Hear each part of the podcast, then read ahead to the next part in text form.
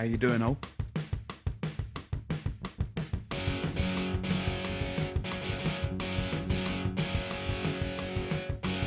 Barcast.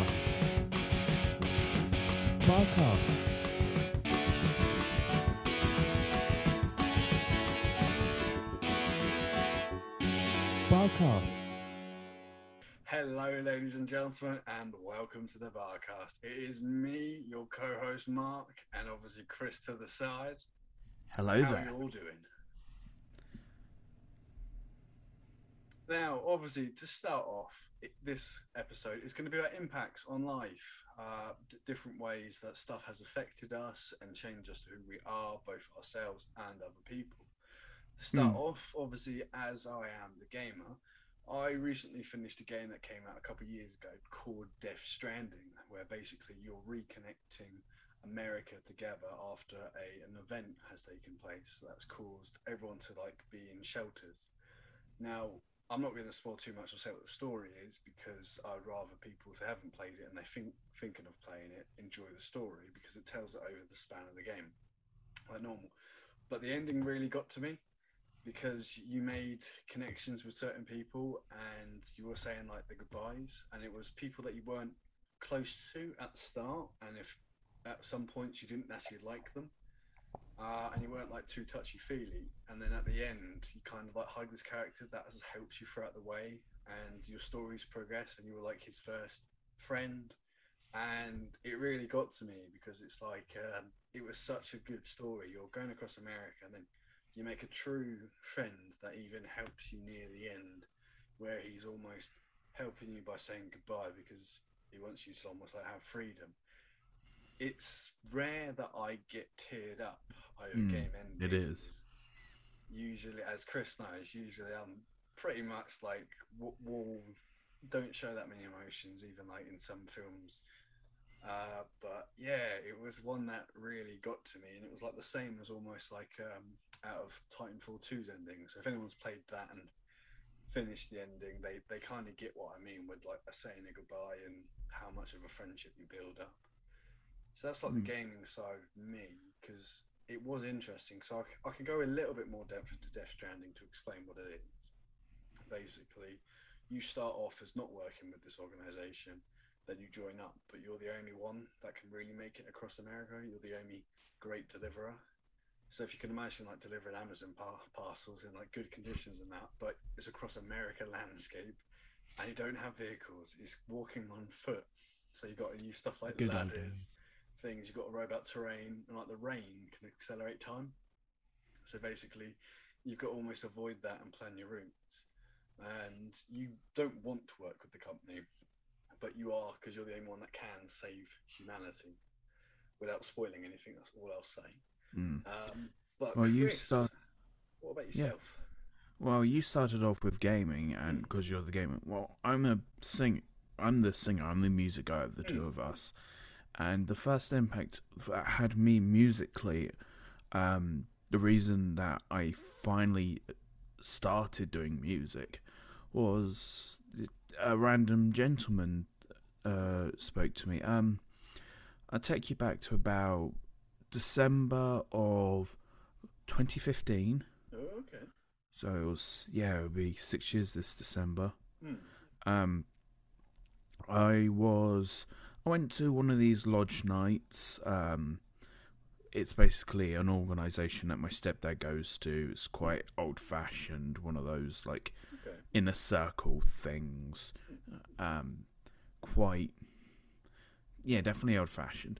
Um, that's the politest way I can put it. I mean, a lot, of Um, your, a lot of your songs do give off that vibe because it's quite a good, Yeah. good era. but um, we went to a carol night, Christmas carols. You know, I've been doing these every year since I was about six, Oh, okay. That's quite. a and um, obviously, you know, I was never, I've never been the most confident in myself. Mhm. Like you can tell that in my early days of singing, I was never like Mister Confident. But I I enjoyed myself on this night, and I really just like like there's a lot of pe there was a lot of people there that night, so I felt like comfortable enough that I could just sing loud because Hmm. there was other people drowning me out because there was no solos. There was none of this solo rubbish. It was always groups. Hmm. Um, and I'm all, I was always better singing in groups because other people could drown me out, so I could just sing and not worry about being heard. I get that. But there was a gentleman that was sitting behind me, much older. He was about late seventies, early eighties. Oh, okay. And at the end of the night, when I was saying the goodbyes to, to people, because my parents always made sure I said goodbye to people, Hmm. he, he shook me by the hand and went, "Young man, you should do something with that voice." Ooh. Two months later, I had my first singing lesson. So wise words, and you've taken them on board. Yeah, that that's honestly, if that old man hmm didn't nudge me then, I wouldn't have started singing lessons. It's pretty impressive, isn't it? Like how one one person could change Mm. the course of Like- where you want to go. At the time, um, I was starting to hit the point where I wasn't quite happy with myself. Like, I was 20 stone, I wasn't really. All my friends were going off to do these amazing things, and I was just starting to feel a bit bogged down by my situation. I get that. yeah. like I was I was nearly 21 and I couldn't see myself going anywhere. I needed something to change Mm.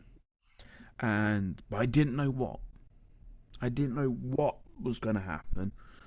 But that what he said just changed my confidence in myself just enough in the right direction Mm. that I knew what I wanted to change. I wanted to add this hobby of singing. Hmm. And then you can sort of hear that in the first song I wrote. It was a song called Move. It was it was me admitting that I was stuck and I needed to do something. I had to move forward. I had to move on from my previous self and that's that song which I wrote 2 years later. Mm. So 4 years ago. That that's where it came from.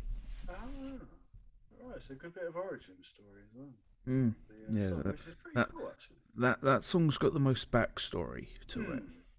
Which is always good to have because then if it's a track that you don't and it's got a story, then you know it's more inspirated and Mm. more impactful on you. Yeah. Obviously, I'm gonna. Obviously, music's been a big impact of my life, Mm. but I don't want to talk too much about music because I feel like we've got a good music episode coming up soon. Yeah, we do indeed. So I'm gonna hold sa- to I'm gonna those. say that for another time. Yeah.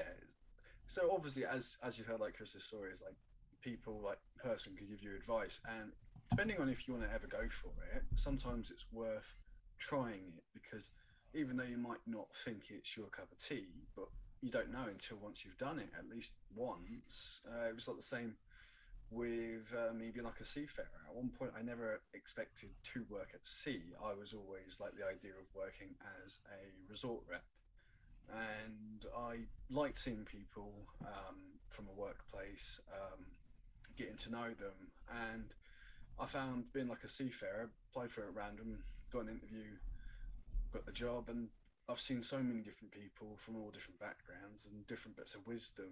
Uh, so, like before, I'd always feel like I would have to chat uh, in an environment because I felt like I was pressurized too.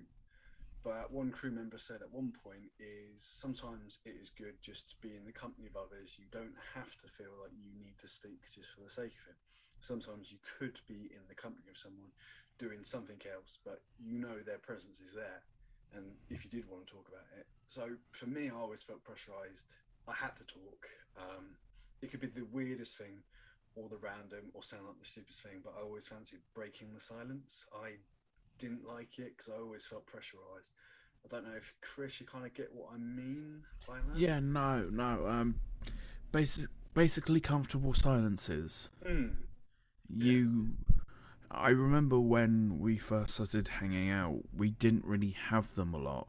No, no, that's true. But I've noticed over the last like couple of years, you've gotten a lot better at just just being in the moment and just being completely chill. And it, I get what you mean because sometimes you know th- those silences and pauses can be awkward. Mm. But no, I know exactly what you mean. Yeah, it's always good. And and like everyone has it, and no one needs to feel like they're pressurized to always do talking. I mean, I'm not bad in like interviews because it's like if everyone's like waiting outside, I will usually crack up a conversation because that way it kind of eases eases the mood a little bit because everyone knows when you first go into like interviews, it's a room full of everyone else, and you feel like oh, it's a competition. I can't speak to them. I can't talk to them. I'm not like that.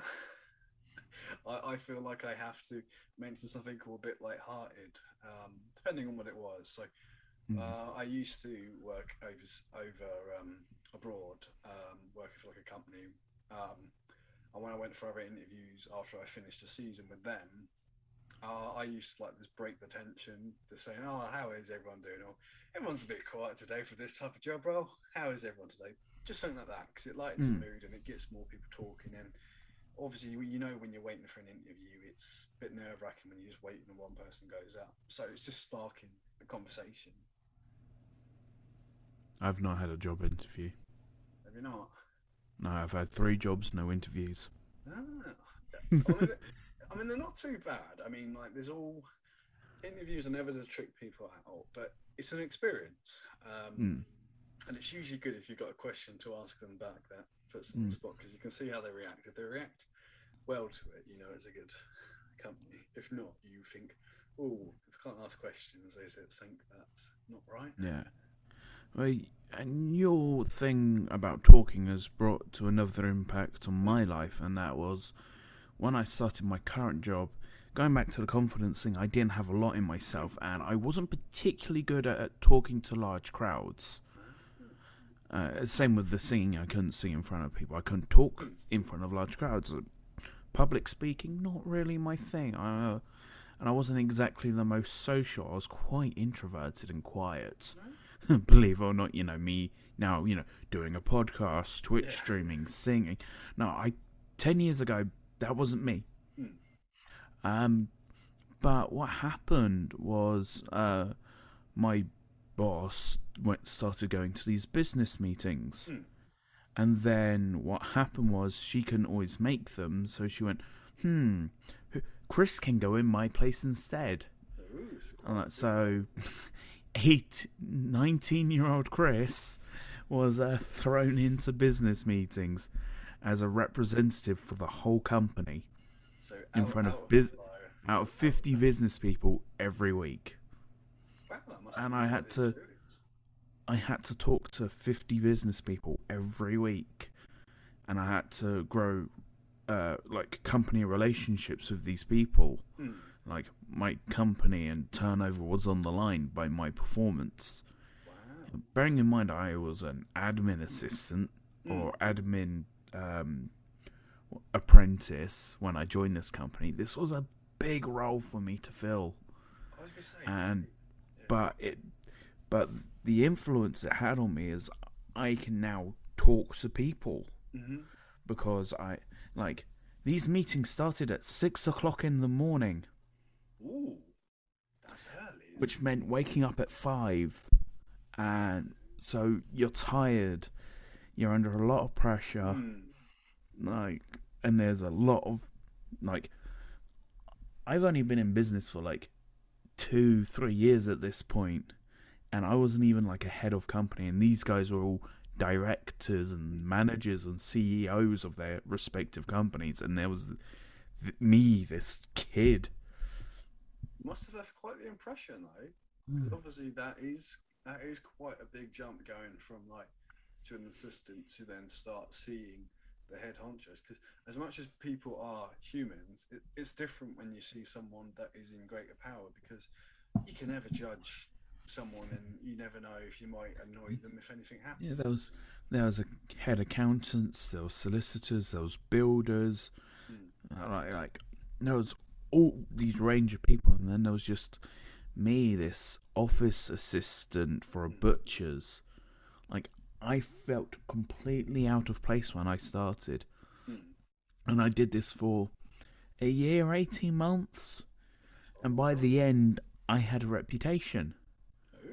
I was the bubbly young man who could go there every week without fail, there at six o'clock, Mm. which is amazing considering how often I would oversleep for my actual shift, but I never overslept on a Friday morning.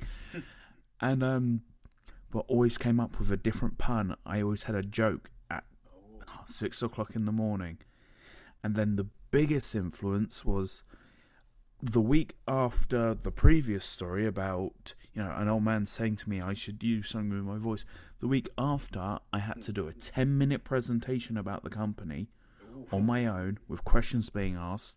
And the first slide was if I could do anything, I would like to sing like this guy. And it would be a picture of Sir Willard White, which is a you know, is a bass baritone. He's a you know, very good singer, sings Old Man River and all that sort of stuff. Mhm. And one of the questions was goes, We know about your company, you've done really well, but you've got a minute left. Sing for us. Put you on the spot. right on the spot. It's 10 to 7 on a Friday morning. And and I I was shaking in my boots anyway because it's the first time I've done a 10 minute presentation. I've Mm, been doing 60 seconds for the past year. But 10 minutes completely on my own Mm. with questions. Normally I don't get questions, but I had questions and then I had to sing the thing I was least comfortable with. And I did it Wow. because they said sing something we'll all know the words of, and I knew that most of the room watched rugby. Now, and the rugby song is "Swing Low, Sweet Chariot," Oh, which nice. I know because Willard White sings, Mhm. and I sung it because all the blokes who watch rugby said they will sing it with me, Oh, that's that's good. and none of the sods did. Oh, They left me to do it on my own, and I oh did it. and I did two verses because I knew the second verse. I went, "Time's up. The ten minutes are up. I don't have to do this anymore." And like that left a big impact because if, along with what that man said, I it gave me just enough confidence to do that. Then it gave me enough confidence to follow through with the singing lessons. I didn't just hide away like, "Oh, I've done it now. I can." No, I carried on, and it's been five years now. That, that's good because then it's obviously you've gone out, you you went out your comfort zone. and that story still gives me shakes. It's always good though because I mean, fair, fair enough. We don't always like look on the past, but it's always good to have something that you can always remember and something where it was like a stepping stone in the right direction where you wanted to go. So Mm. I, I fully get that, and it is scary going out of your comfort zone. I have to admit, it's one of the nerve wracking things ever. Like you don't know are you going to be confident in it or are you going to be knowledgeable. But sometimes you just got to take a step, take it in your stride, and let's say you ever get thrown in the job that you're not 100% sure on, but you know you can make it, still do it. You can always ask questions, and there's nothing wrong with ask, asking. I mean, when I've been at sea, I've done different roles, responsibilities, and I've never been ashamed to ask for a hand, even if it's something that I want to know, just a refresh on uh, the system or something to do. Uh, I know, obviously, in this day and age, not many people always like to ask questions. I mean, in school, when everyone like teachers will ask at the end, anyone got any questions? Nobody wanted to put their hands up. We all know this, and as much as you know you had questions, you did not want to ask in front of people because everyone was just worried they looked like a fool. But at the end of the day, what I've learned is you look more like a fool if you don't ask, because if you don't ask, you don't necessarily get, or you don't get an answer.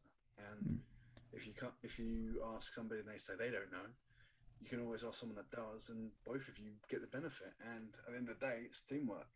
Someone else Mm. can help you or give you at least a little bit of advice. Yeah. Similar to like with Chris, he had someone that came up that basically told him you should do something with your voice, even if it's just something like the work. So I got like um, so similar to like what Chris did. I got promoted in my line of work because somebody said, "Oh, Mark, you should apply. You might be quite good at going up to like the next ranking of like started to run areas and do that." I didn't think about doing it because I thought I was still uh, too young, too naive. Um, so green. Chris getting put into like meetings, I thought I might not be fit for it, but no, you said I think you've got it. I'm sure like the management will write you because obviously you have to get a written form in being or like recommendation. Can't this? apply and be like, oh, I haven't got recognition, I'll just swipe by. But yeah, they were more than happy to um, write me write me in a report. And lo and behold, I managed to obtain it. And I told the guy before I left because basically I do like what um, I have two different watches, and I used to work on both of them. Now I only work on one. So when I saw the guy, I said, "Yeah, cheers, cheers for telling me about that." Uh, unfortunately, now I'm on the uh, other watch, but thank you for your encouragement. And yeah, it's like, and that's me getting promoted into a better, a better position for myself, and it's just taking the step forward. And Yeah. it's, it's it's nice that you've got people that will say something to you instead of just holding it back. So we've been going on about like two of the more, I would say the more recent ones we've done. Like I've been doing mostly singing, you've been doing games and your work. But what's the oldest influence you remember? Because mine is from one of my closest friends, Talia. Because her influence, she's been an influence on me for the past twenty-two years. Mm-hmm. Uh, but the the biggest one is the fact that when I was four and I met her, I have no idea how I introduced myself because I didn't talk. Ah, I was four years old and I didn't talk to people, that's quite interesting. and people weren't even sure if I could talk. In fact, I had a speech therapist Mm-hmm. who was sure I would never talk. She thought I'd just be a mute, or I could make sounds. I would make I'd like babble in my own language, as my sister would say. Mm-hmm. I didn't really talk to people. Then I met Talia, Mm-hmm. and I can't remember how it came to be, but Talia's one of those people where if she sees uh, an odd sheep of the family or an odd sheep in class who hasn't really got anyone to talk to, she would be the person to talk to. She would go over and she would talk to you. She's always been that good person, and nice. She's the reason I talk because she got me talking, and she's been my longest friend. That is good. I like. That's why if anyone talks bad about Ty, I will fight you. Because- oh, imagine it's, all, it's always good pe- to have a friendship like that. Because people may have like these bad ideas of who she is, but she's only a bad person to you if you give her reason to be. Hmm. She starts everyone off with the same level of respect. She'll respect you as long as you respect her. You cross that line, good luck. That that is a fair point because But she she's influenced me throughout the years, but that that's like the big one. Hmm. For me, I don't. If I have, I don't think I can recall something as young as that in the terms of inspiration like that. Mine's on a different level. Uh, when I was young and Cartoon Network, always used to watch uh, when I was young. Good channel. And what appeared uh, one afternoon was One Piece. Of course, that was the dubbed version because it was Yeah, with the lollipop instead of the cigarette for Sanji. Mm, and it was just, I fell in love with it. I loved the story because it basically was the start, going through the arcs where they meet like Blue. And um, I used to, I used to love watching it, and it taught me different values, like with like friendship and like someone that could seem intimidating m- might actually be the nicest person once you get to talk to it. So if you think about it, when uh, if you have watched it, you'll see when Zoro and Luffy first meet, it's like one's a pirate, one's a pirate hunter, and you get to judge someone being like they're not that scary, they're actually quite nice, and Mm. even if something like a pirate was painted in a bad picture, they're not always as evil. I mean, No. if you look at history, there were some pirates that were doing good. It was just they weren't flying under a banner. And obviously, uh, as people do know, in real pirate era time, uh, some most of them were actually hired by governors. In like, so, Mhm. like the England would have its own pirates that go out and get the riches. Yeah. And some So- people, uh, when they got caught, uh, I can't remember the captain exactly. It might have been Captain Kidd. One basically was saying, "I'm working for a governor. Why am I getting prosecuted?" But wash the hands of it, because obviously you're not going to touch anything that can get you in trouble. But they were being honest. They were under rules that someone was following. They just were their own means. So, but going back to like One Piece, that's heavily got me into watching anime and reading a lot of the manga. So I focused more now on like the manga side of One Piece. But Yeah, my it was interesting because it opened me up to a whole new world, um, and a lot of the stories are quite good. I mean, like you've got nowadays like slice of life. You can relate to some of the stuff there. You've got adventure, fantasy. There's always something. Mm, there, my- but like I watched uh, my my anime days as a kid was uh, Pokemon. I I think I watched like a couple of episodes of One Piece, but I was like never at the TV the right time to watch it, so I didn't Mm. really get a lot into it. My main shows as a kid was either Disney or Power Rangers or Pokemon. Those were my shows. Oh. But I but I got influenced into anime from my friend, well, our joint friend actually, Oh, Luke Richardson mm, um, he introduced me properly to anime when I was like early teens, like 12, 13. mhm. So I'm quite late to the show in that regards. But I have to agree about One Piece, like the whole uh, you you look after your friends. You Mm. don't you don't if someone beats them up, you want to protect them. Um, Like you know, basically, it's all right to share dreams with your friends, but don't lose yourself at the same time Mm, exactly. and that's what I like about One Piece. They're all very different people, but boy, do they stand for each other, oh, yeah. and I love that. Um, for me, my main shows at the moment, uh, I'm quite mainstream anime. Okay. I watch, you know, Boku no Hero Academia. I Mhm. watched Haikyuu, but anyway, I enjoyed the season of One Punch Man. Didn't actually watch the second season, but Okay. I think my favorite one at the moment is Yuri on Ice. I don't know if you've seen that one.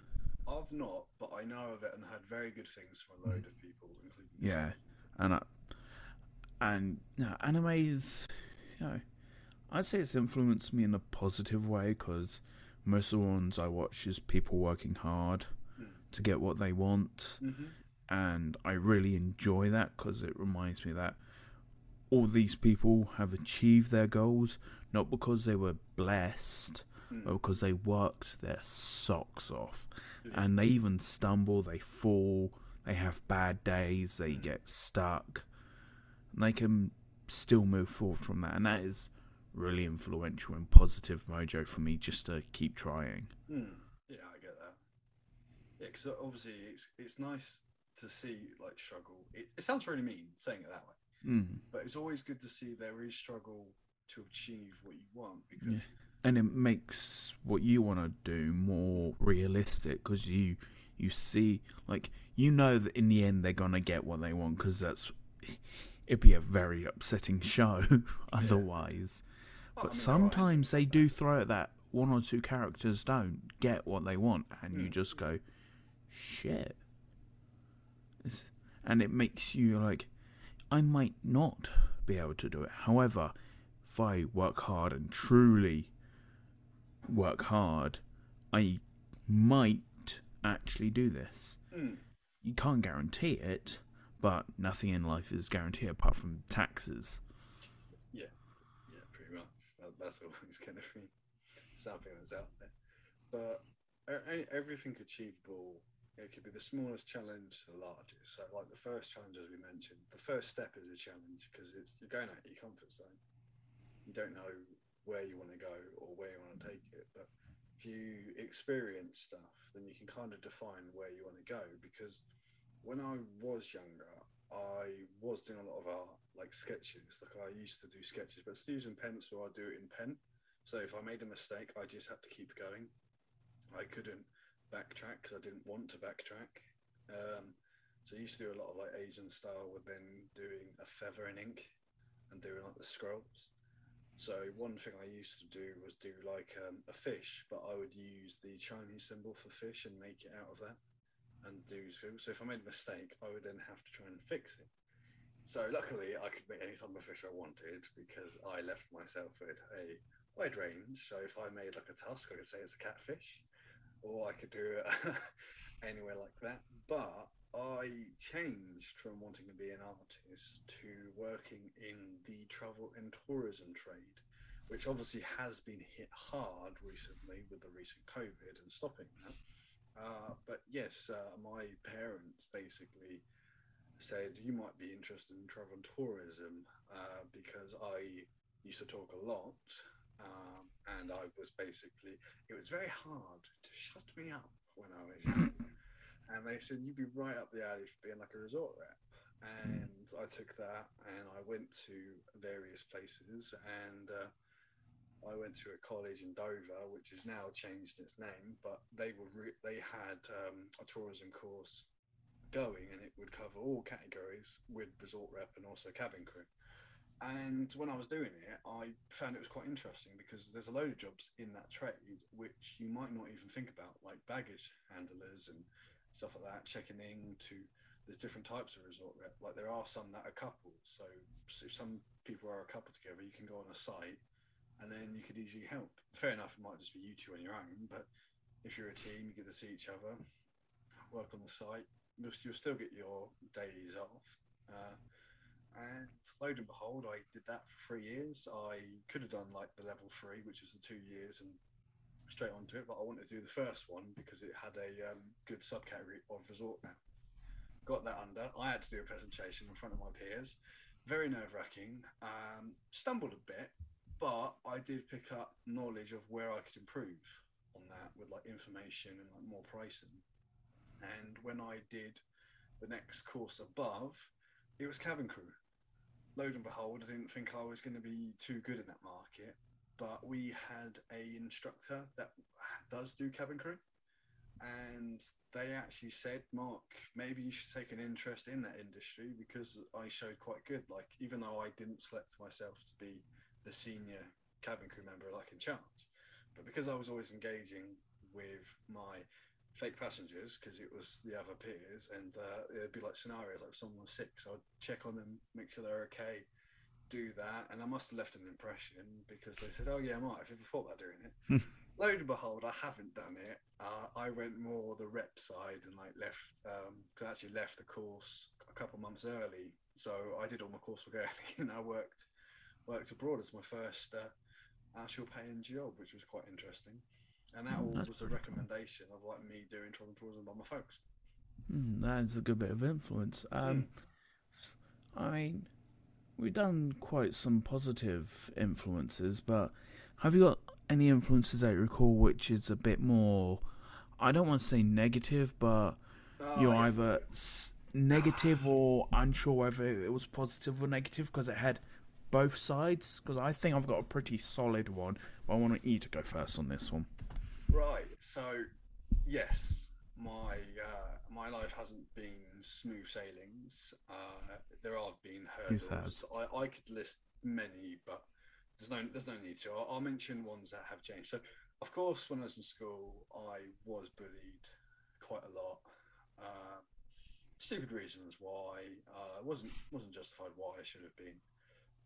But even though, but I've grown empathy from doing it because whereas I was bullied for various reasons and unjustly, uh, some of it being fat, of course, um, Yeah, I know that one. other things, even my nose, people like said a big nose. I thought it's it's a bit judging, and wouldn't come up say it nicely, just be harsh and say it behind my back.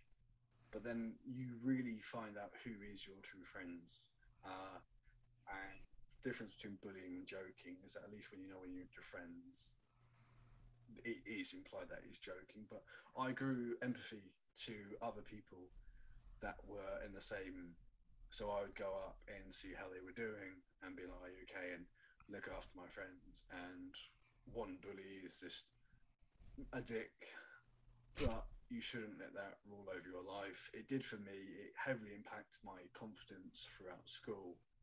Um, and I've only just been like regaining it bit by bit from the work that I've done. Uh, so that was a small category. Another time is being when I was actually working abroad and I was living with another colleague of mine, and we were fine at first. But then throughout certain actions, we just drifted apart, and it was like I was getting accused of like uh, something even though I wasn't. I was just coming up with like an idea, and we were slowly falling out. He started getting into fights, and then I just like started standing my ground, being like, I'm not gonna associate you. With, uh, we'll, we'll work professionally as a relationship, but I'm gonna now treat it as just professional. You can't let's just say this to me anymore. You've got to stay.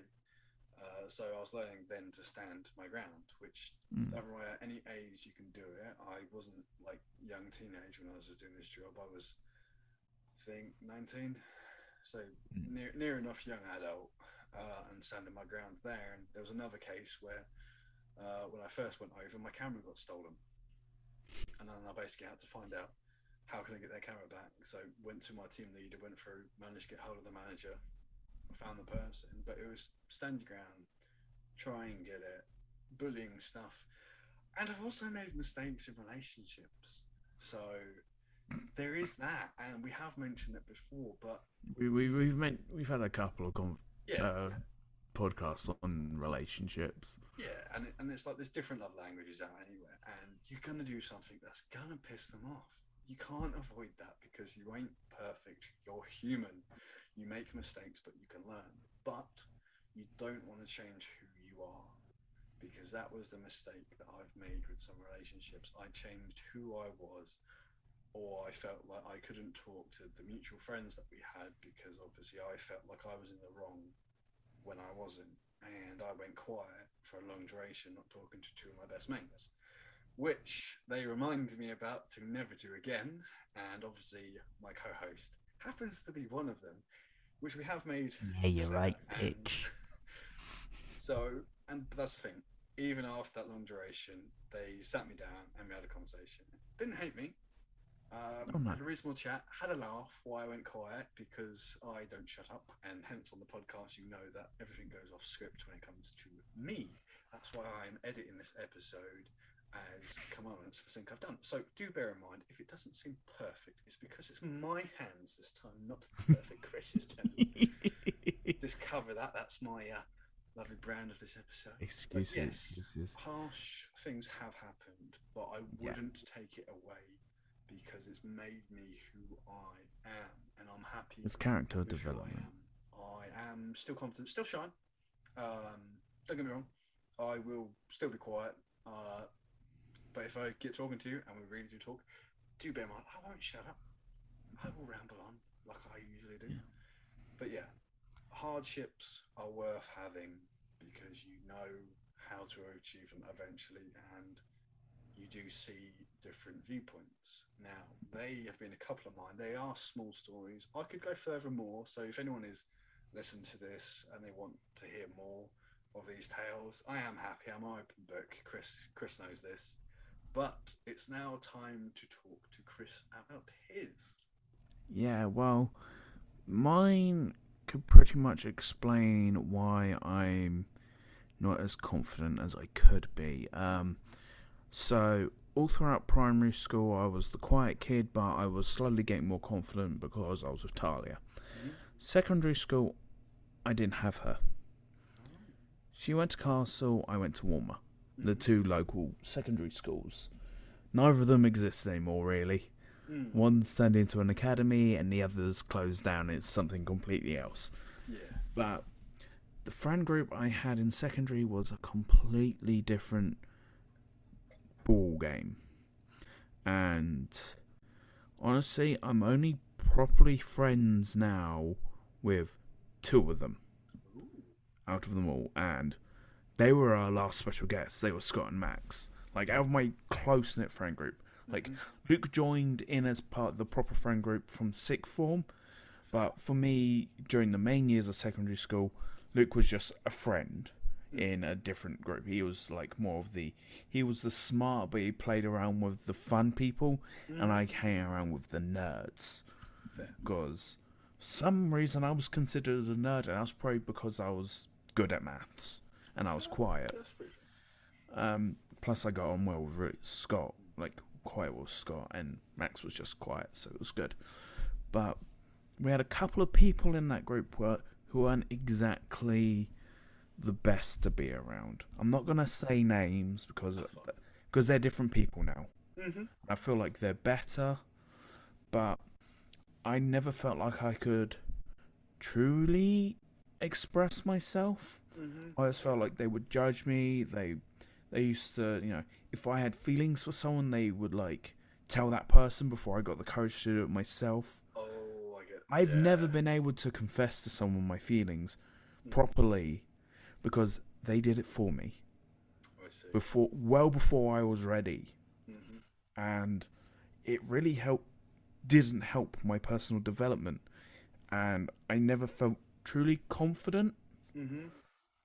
and but at the same time they used to take the mick out of things like I mean they called me chubs for the whole of secondary and sixth form in which is why I don't give a crap if anyone calls me fat anymore because I've had seven years of it come up with something new please Yeah. Yeah. Um, you grow like a thicker skin from. but during my first year or so of secondary, I was very emotionally like I could cry like that. Mhm. And then after year nine, I would, I think I only cried like four times in between year nine and year thirteen. Okay. That was it. So it's like once every year and a half. Hmm. and that was I think one time I was very ill. One and one time I thought I was gonna fail my A levels and the stress just got me. Oh, I get stressed. Yeah. And a couple of personal at home things which I can't remember. And then I it took me until like two or three years ago before I let myself fully be emotional again. Mhm. Like I pretty much walled myself up. I, I do get that because I've I've done that. I've walled up emotions where I've just come as a, well, as the old saying, you get so told to man up, as they say, Mm. that you then start losing your emotions, which I, I was very worried about. That I think I started thinking that I actually lost expressing emotions. Mm. So that Yeah, I- upset people. I everyone sort of knew me as I, I was either quiet or the really happy guy. I was always happy, I was always polite. Hmm. But I can look through photos of me and I can go, that was a fake smile, that was a fake smile. I could see every time I was faking being happy. Because it was just easier for people to think I was the happy kid. Yeah, yeah. 'cause Like- you want because you won't get asked too many questions that you can't always have the answer to. Whereas like if you Exactly. say, Maybe he goes, "Oh, how how how you doing, Chris? Top of the world, yeah, I'm I'm doing good. I'm fine." Hmm. No, the real answer I was probably doing shit. I was stressed. What do you have stressed about? Well, everyone has put me on this pedestal where they think I'm actually quite clever, and really, I'm not. I'm a I'm an average student who was just good at maths Hmm. and who was you know okay at well, I was pretty good at pronouncing stuff in Spanish Oh, because I could roll my R's and do the ches. Oh, I can't do that. Yeah, I, I- you know I could do like the brr, hr, che. I could do that. Quite, So uh, I was pretty confident in my speaking skills, but and unless it was maths or Pokemon, my brain couldn't remember shit. Like, like I had one A, which was maths, five Bs, four of which were ICT coursework, so I didn't have to remember anything. Nice. The other one was re- of all things. Oh, God, But I was what but I was working in an Indian restaurant, so I had a bon- I had a cheat on everyone else because we had it was the comparison between Christianity and Islam. Okay. And whilst I was working with Muslims, it was very easy to ask them questions which wouldn't be in the textbook because they could tell me about it, Hmm. and I would. I actually had first-hand experience of it, so they would tell me and talk to me about it. And that's the only reason I have a B because my Muslim side, my Islam side of the exam paper, I nearly nailed because I had all this extra information. which is always helpful. Exactly, so I could write things which wasn't in the criteria because I, I knew about it. Hmm. And then everything else was a C. Not bad. Well, I just just C's. Mm. Like not amazing, just enough to not fail. which is And my A levels are about the same. They're just just enough to not fail. But it's still it's still good because I mean, like even, even like at sea and like stuff. Um, I mean, it's quite interesting that when you do find out about various other cultures and how how different it is, and it is so much different talking to somebody that's part of it instead of reading it in a book, because you never know who's written the book necessarily or what their Exactly. is. Actually, uh, working in an Indian with the Islams was a big influence because they gave me a different fact of work ethic. Yeah. So that was good. If you like our content, please consider supporting us on Ko-fi.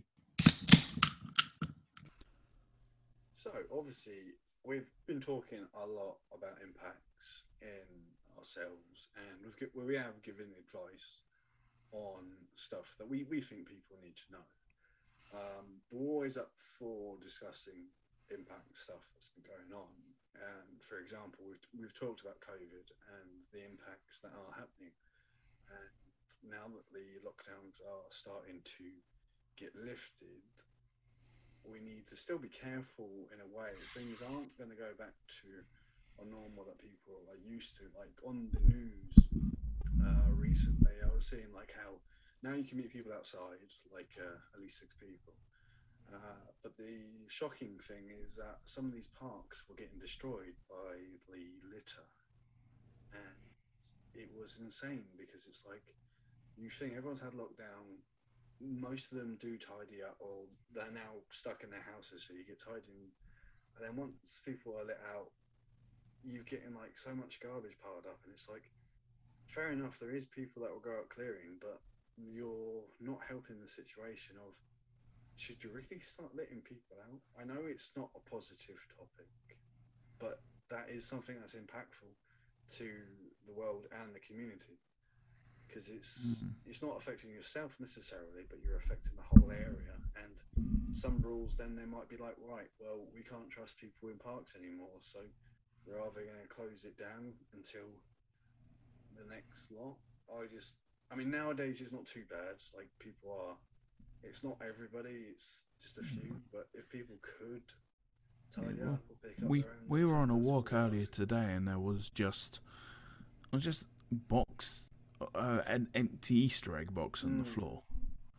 Like Yeah. like it's just the box as well. Like throw Like, it in the bin, people.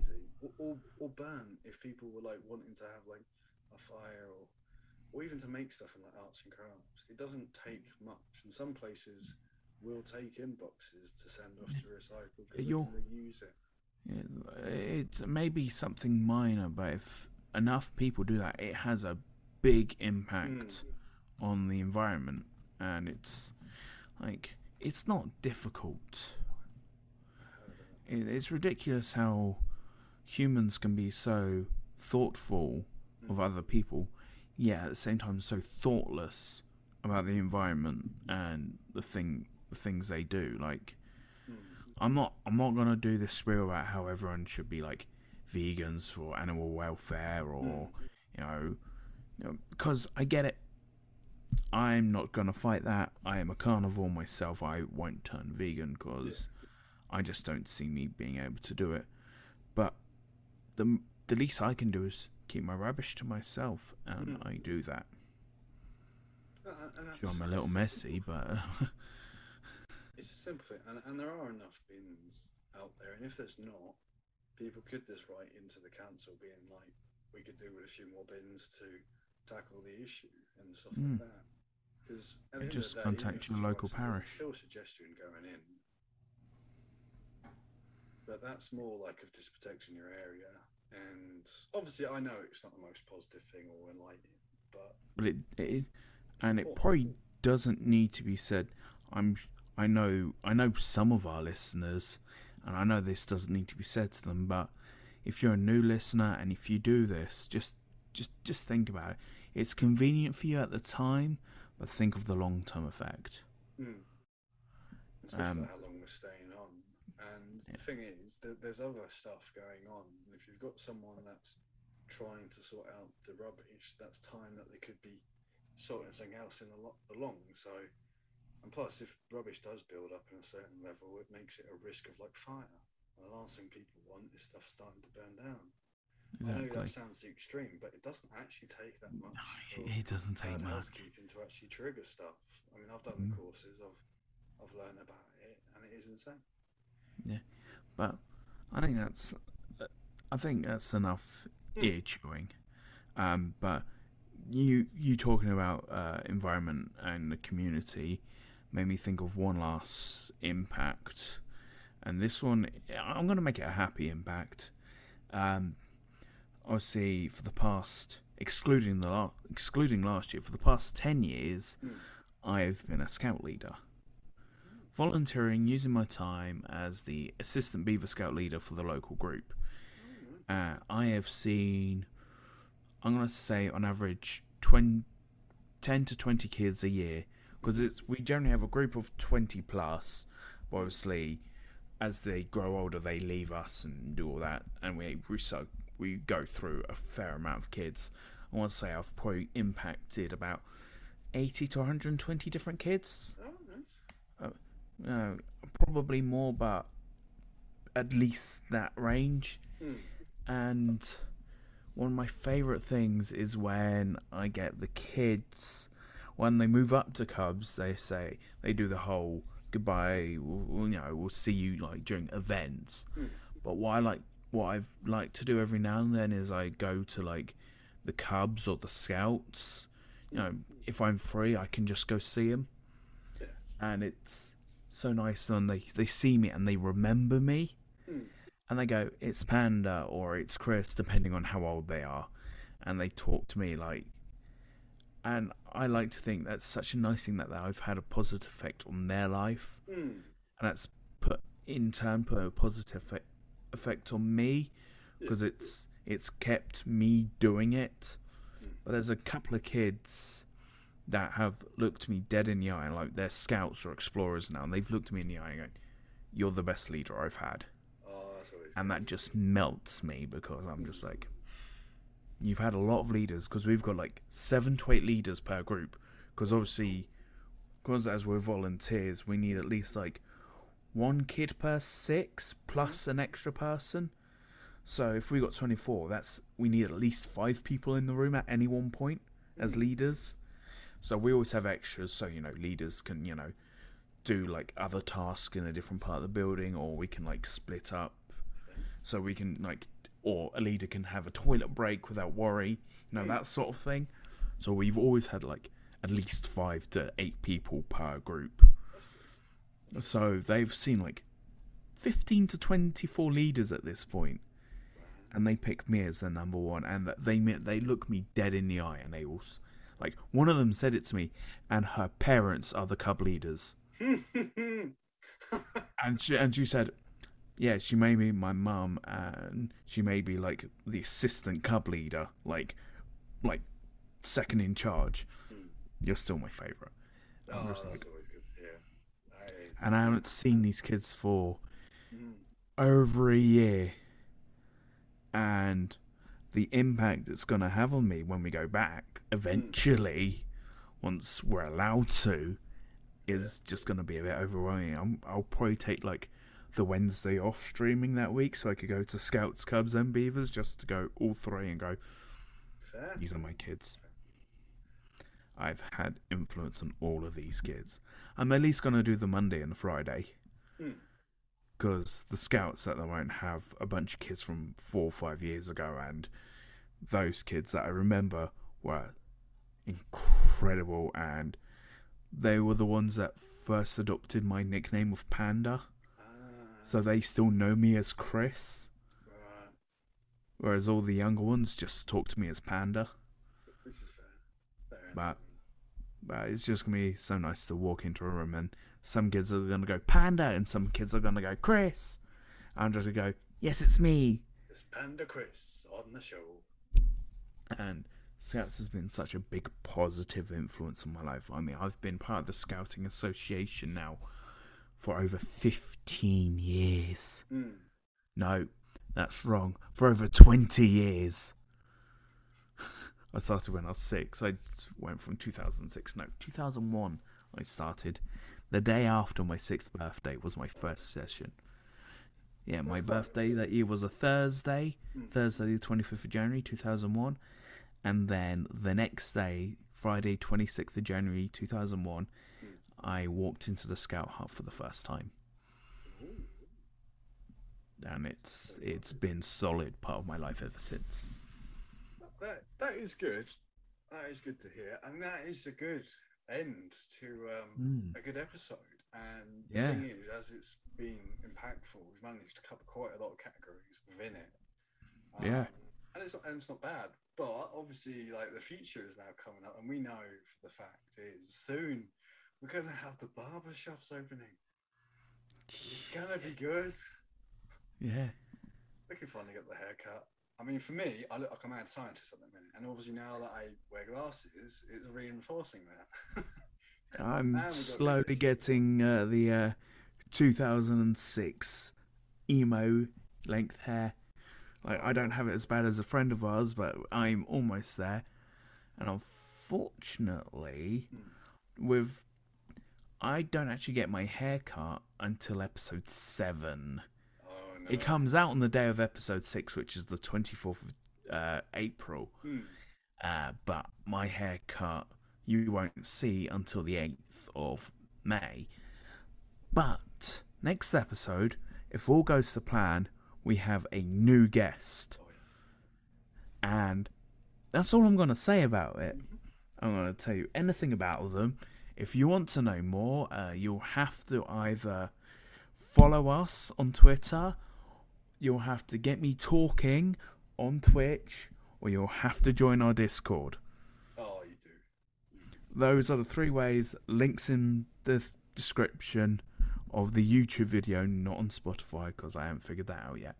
And um, however, we are coming to that time. It's jingle time, and this time it's Mark's turn. So what you got for us? It is the maker of the jingle theme, and he dreads this each time because I even get told a day before, but I never make a jingle up because I always make it up the last minute by some of the conversations that we stay. But I do grow. Like I lose track of my mind, and I lose thinking, "Oh no, what have we talked about?"